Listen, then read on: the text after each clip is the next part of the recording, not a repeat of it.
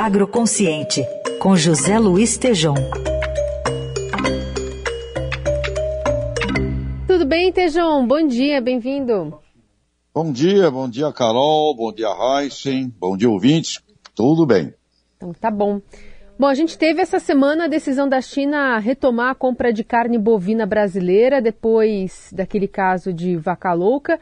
Vem a reboque dessa visita, né, de uma comitiva grande de empresários, muitos do setor do agronegócio, inclusive o ministro da Agricultura, Carlos Fávaro, que já embarcou antes ainda do, do presidente Lula ao país asiático para tratar de negócios. Pois é, Carol, eu acho, eu, na minha opinião, uh, esse essa decisão ela não depende, não, não, não, não tem uma dependência dessa nossa comitiva para a China. Isso já tem um protocolo de procedimentos e a, o assunto da vaca louca foi considerado atípico, com comprovações em laboratórios internacionais, então iria ocorrer.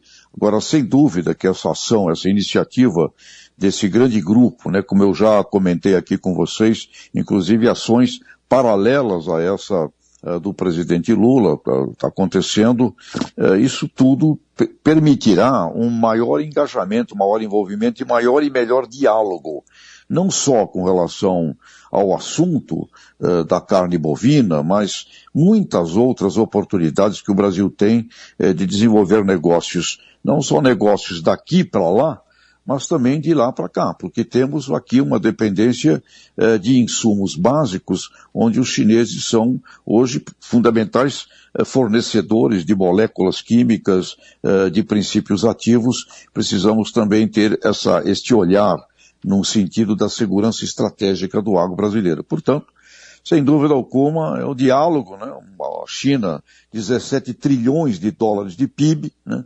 Brasil, 1,7, temos muito aí para crescer em todo o mercado asiático e com a China também, eh, Carol.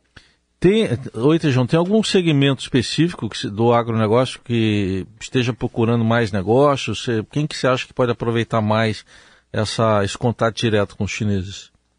Meu caro Heisen, olha, eu tenho dito aqui, do A do abacate ao Z do zebu, é tudo oportunidade. Mesmo onde a gente já é grande, quando a gente pensa em grãos, né, em soja, é, a gente, mesmo nas carnes, né, nós podemos ter um, uma agregação de valor, meu caro Heinz, uma, uma presença de, de valor percebido maior.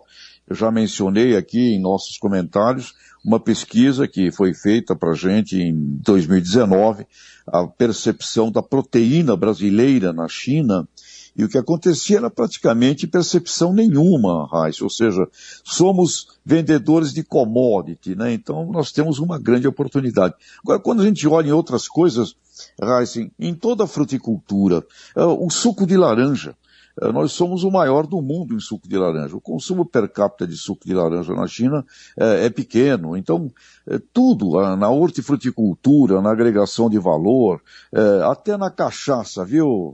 Na nossa, a nossa cachaça e a nossa caipirinha é tudo potencial para um mercado gigantesco como o chinês, não esquecendo do de lá para cá também, que nós precisamos aumentar e nos reforçarmos aqui é, na segurança estratégica é, de insumos básicos e fundamentais.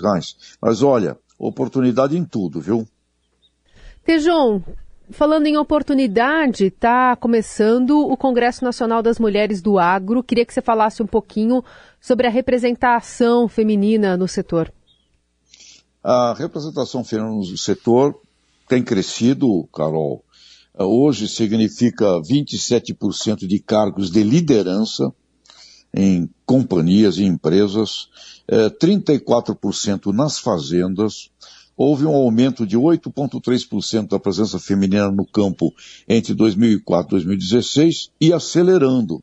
Carol, cresceu a presença feminina 13,3% entre o terceiro trimestre de 2020 ao terceiro trimestre de 2021, eh, tendo como fonte disso o, o CPEA eh, da Exalc, ou seja, cresce e o congresso é o oitavo congresso que vai ser realizado em outubro, e o tema dele tem a ver com essas questões aqui que estamos tratando uh, de oportunidades brasileiras. O tema do congresso é dobrar o agro de tamanho com sustentabilidade e a criação de uma marca brasileira. E aí, Carol, eu acho que só a energia feminina mesmo, a sensibilidade feminina é que pode nos acelerar nesse objetivo tão importante para impactar o PIB do Brasil, viu, Carol? Que você nos ajude aí com a sua, com a sua, com a sua alma feminina nessa, nessa, nessa, nesse desafio brasileiro, dobrar o agro de tamanho em 10 anos, com sustentabilidade, criando uma marca.